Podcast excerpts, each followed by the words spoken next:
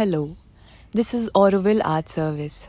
On the occasion of Sri Aurobindo's 150th birth anniversary, we bring to you the readings of his book, The Ideal of Human Unity in Different Languages.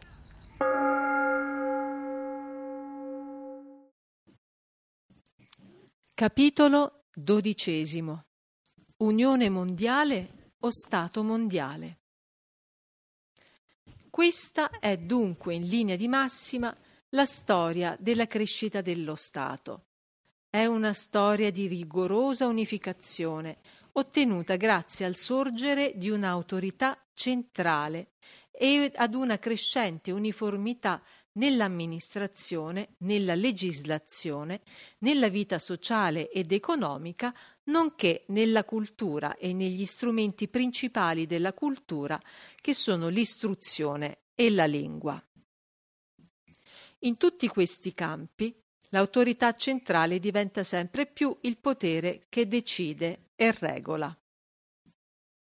Il processo culmina con il trasferimento di quest'unica autorità governante o potere sovrano dalle mani di una persona esecutiva centrale o da quelle di una classe competente a quelle di un organismo la cui funzione prevista è di rappresentare il pensiero e la volontà della comunità intera.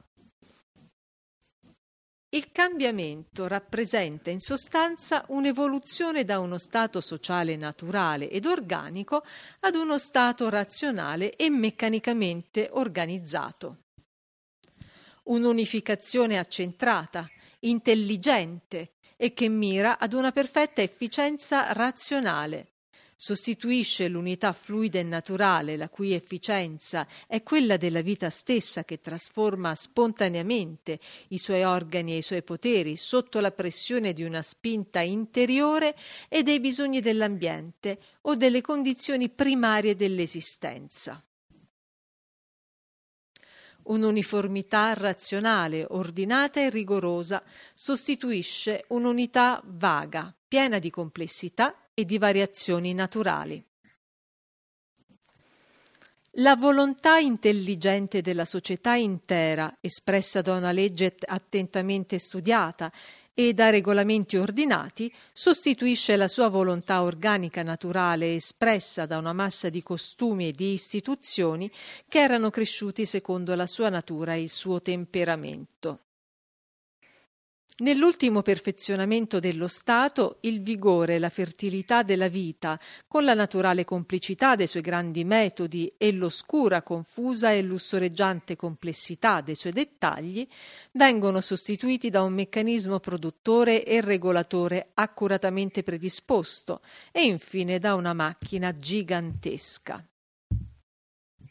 Lo Stato rappresenta la scienza e la ragione dell'uomo, trionfanti ma arbitrarie e intolleranti, che riescono a prendere il posto delle intuizioni e degli esperimenti evolutivi della natura. L'organizzazione intelligente si sostituisce all'organismo naturale. L'unità della razza umana, conseguita con mezzi politici e amministrativi, implica come finale la formazione e l'organizzazione di uno Stato mondiale fondato su un'unione dell'umanità creata a nuovo, organica e naturale, seppur ancora vaga. Difatti l'unità organica naturale esiste già un'unità di vita, di associazione involontaria, di stretta interdipendenza delle parti costituenti, in cui la vita e i movimenti dell'una coinvolgono la vita delle altre in un modo che sarebbe stato impossibile cent'anni fa. Un continente non ha più una vita separata da un altro continente. Nessuna nazione può più isolarsi a piacimento e vivere un'esistenza separata. Con la scienza, il commercio e la rapidità delle comunicazioni, le masse disparate dell'umanità che un tempo vivevano per conto loro sono state attratte insieme da un processo di sottile unificazione in un'unica massa che ha già un'esistenza vitale comune e sta rapidamente formandosi un'esistenza mentale comune. Occorreva una grande scossa acceleratrice e trasformatrice che rendesse manifesta questa sottile unità organica, che rivelasse la necessità e creasse la volontà per un'unione più stretta e organizzata. Questa scossa è venuta con la Grande Guerra. L'idea di uno Stato mondiale o di una unione mondiale è nata non solo nella speculativa mente premonitrice del pensatore, ma nella coscienza dell'umanità, dalla necessità stessa di questa nuova esistenza comune. Lo Stato mondiale deve essere ora creato sia da un'intesa reciproca sia dalla forza delle circostanze e da una serie di nuovi e disastrosi conflitti, in quanto il vecchio e ancora prevalente ordine di cose era stato fondato su circostanze e condizioni che non esistono più. Le nuove condizioni richiedono un nuovo ordine e finché non lo si creerà ci sarà un'epoca transitoria di continue perturbazioni o di ricorrenti disordini, crisi inevitabili di cui si varrà la natura per far entrare in azione nella sua tipica maniera violenta la necessità da essa stessa provocata.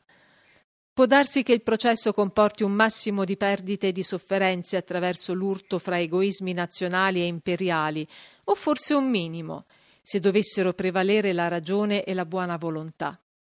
Alla ragione si presentano due possibilità e quindi due ideali.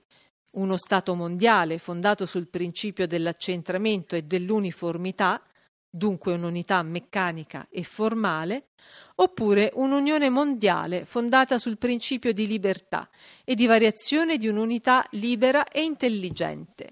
Esamineremo una per volta queste due idee e possibilità.